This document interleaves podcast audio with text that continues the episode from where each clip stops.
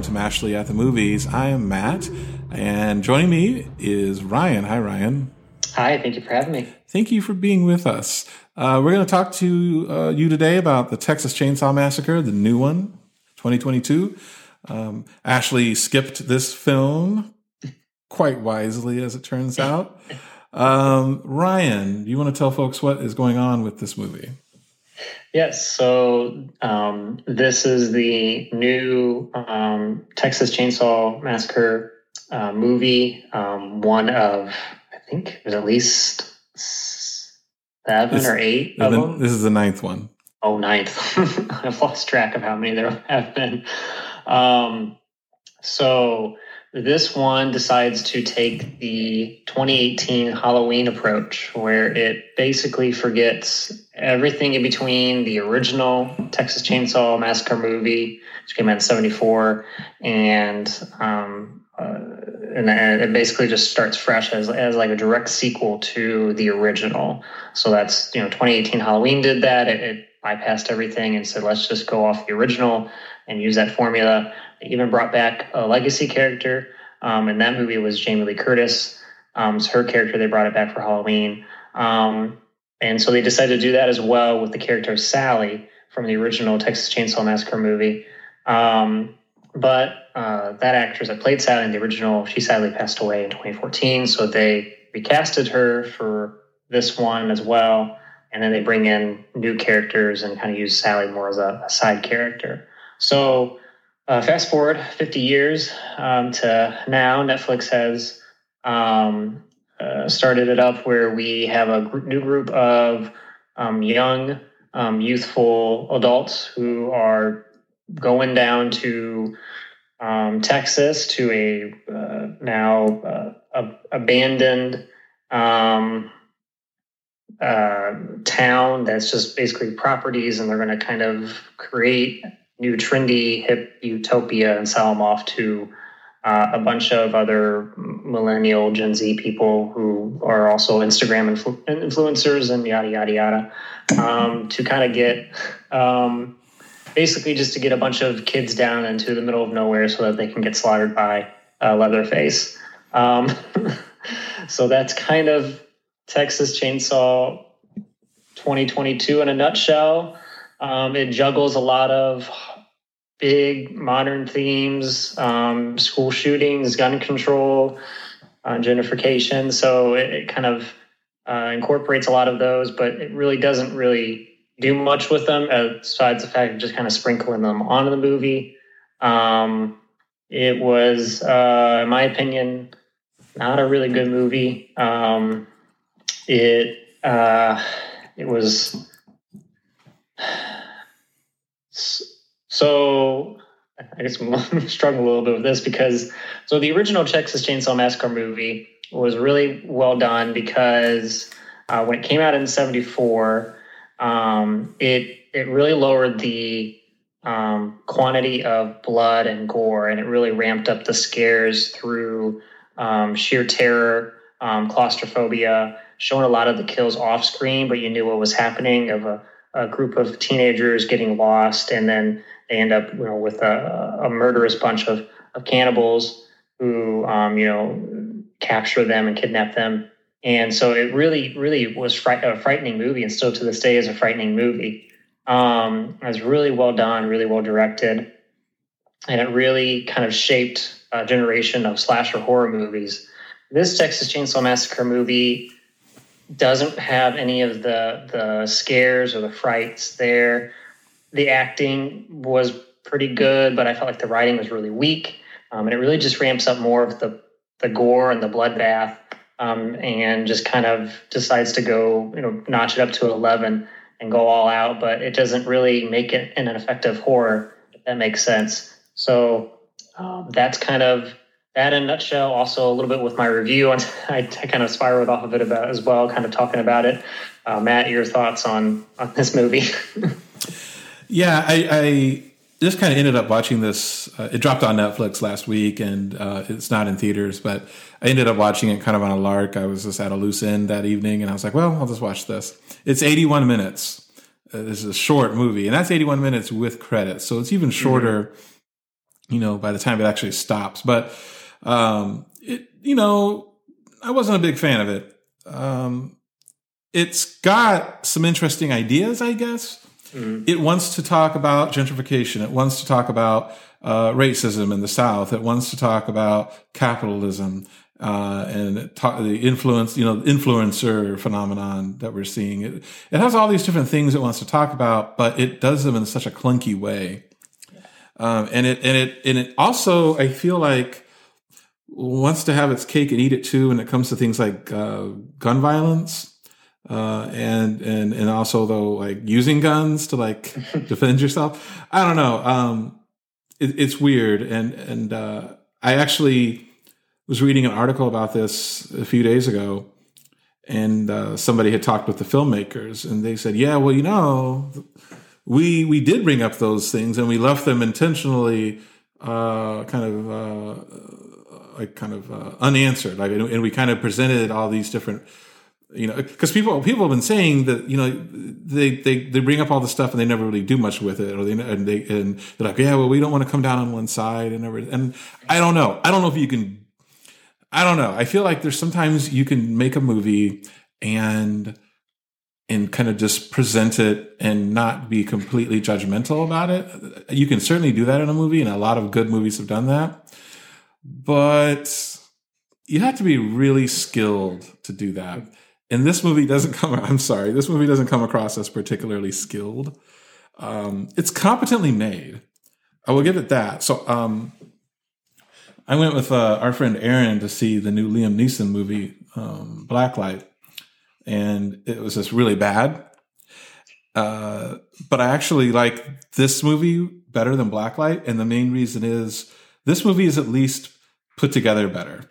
Um, the, the acting is actually better in this. Uh, than Blacklight, and, it, and it's edited better. Like the scenes are put together in a way that you follow what's going on, and, and even though it's all pretty sickening and gross, you follow what's going on. So this movie, this movie is, on the one hand, I mean, it's competently made, mm-hmm. but it is not at a level, I think, that it can get away with bringing up all of these these themes and then not doing anything with them. Um, and, and it honestly. It honestly made me pine for, like, because, you know, this is a slasher flick, right? This, and this falls back into the old slasher genre. It made me pine for like an eighties slasher movie that, you know, like just takes place at some generic location, like a, you know, summer camp or, you know, so wherever. And, and it's just a straight up dude out there slashing people without all of the social commentary. um, I, th- I think it would have served itself maybe a little bit better that way. Uh, Sarah Yarkin gets top billing in this, and I like her. I like her character. I liked her character more as the movie went on. Um, mm-hmm. um, and I gotta mention Elsie Fisher. So Elsie Fisher is, she's just now, um, eighteen. So I'm sure when she made this, she was probably seventeen or so. She was a star of Eighth Grade. Mm-hmm. And Ryan, I know you're a fan of Bo Burnham.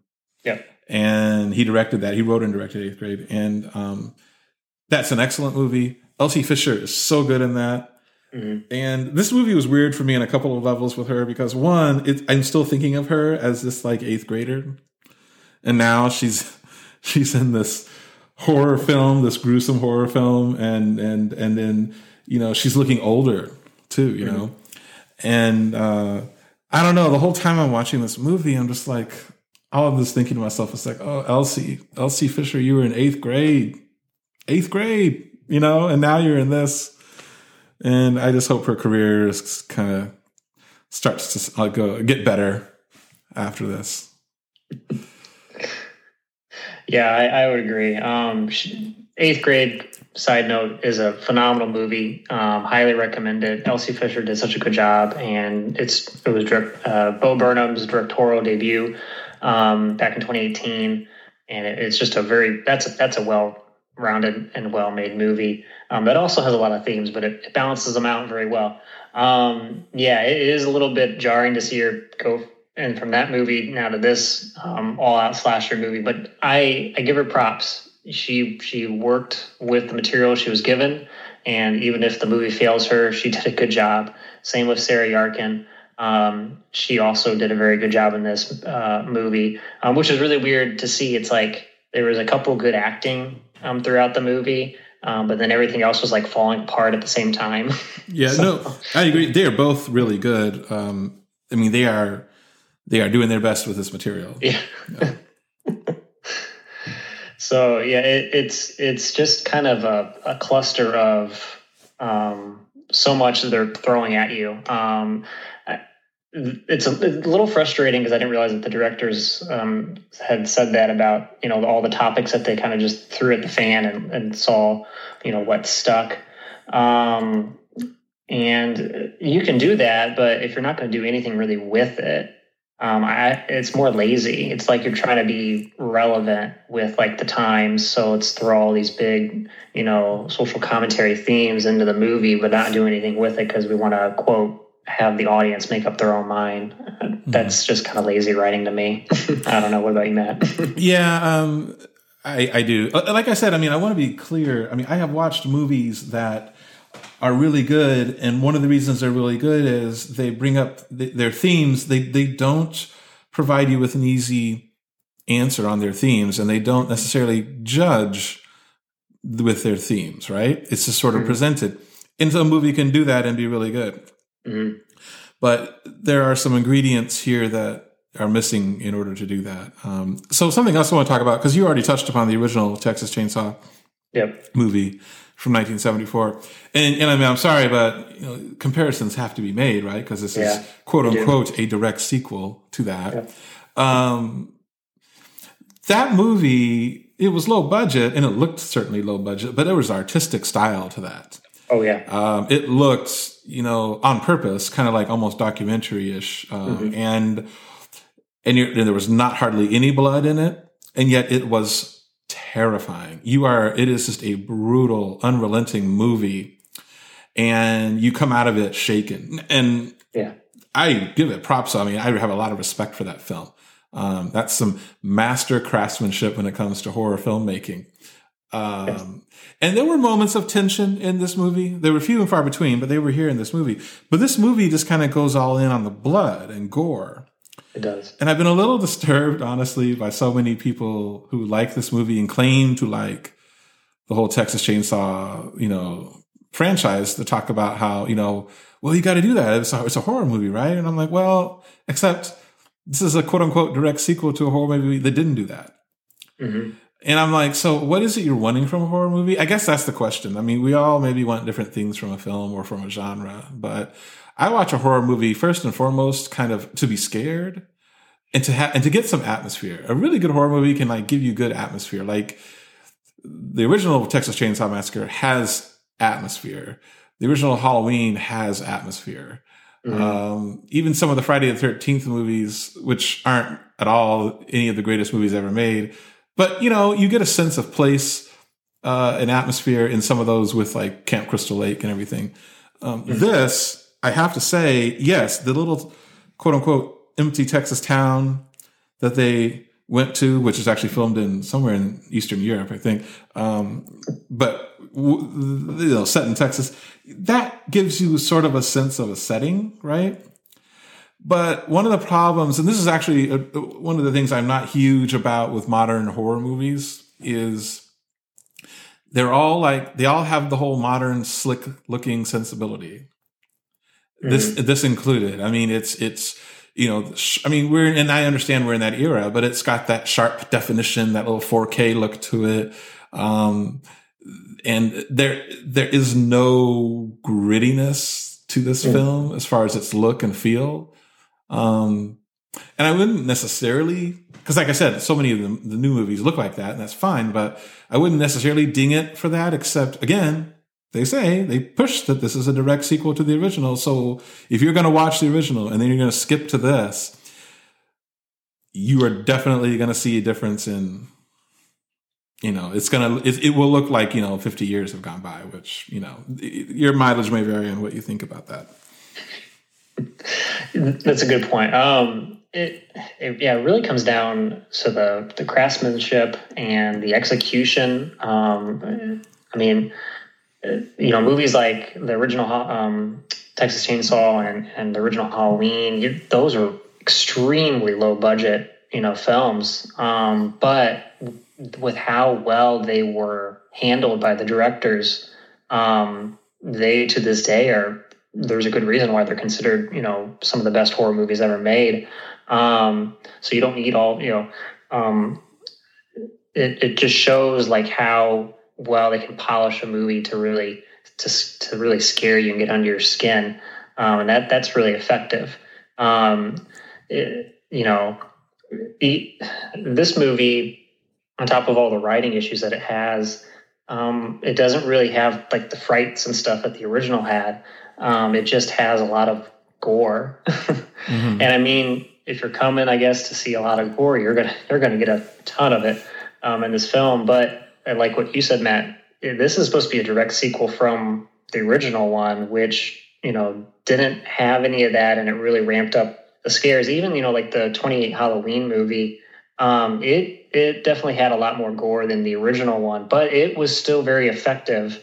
Um, in its, its, um, frights and its, its scenes of suspense. I thought they did a, a pretty good job, um, in that movie, um, of, of really kind of layering it out and focusing on, um, Jamie Lee Curtis's character of, of trauma and dealing with that.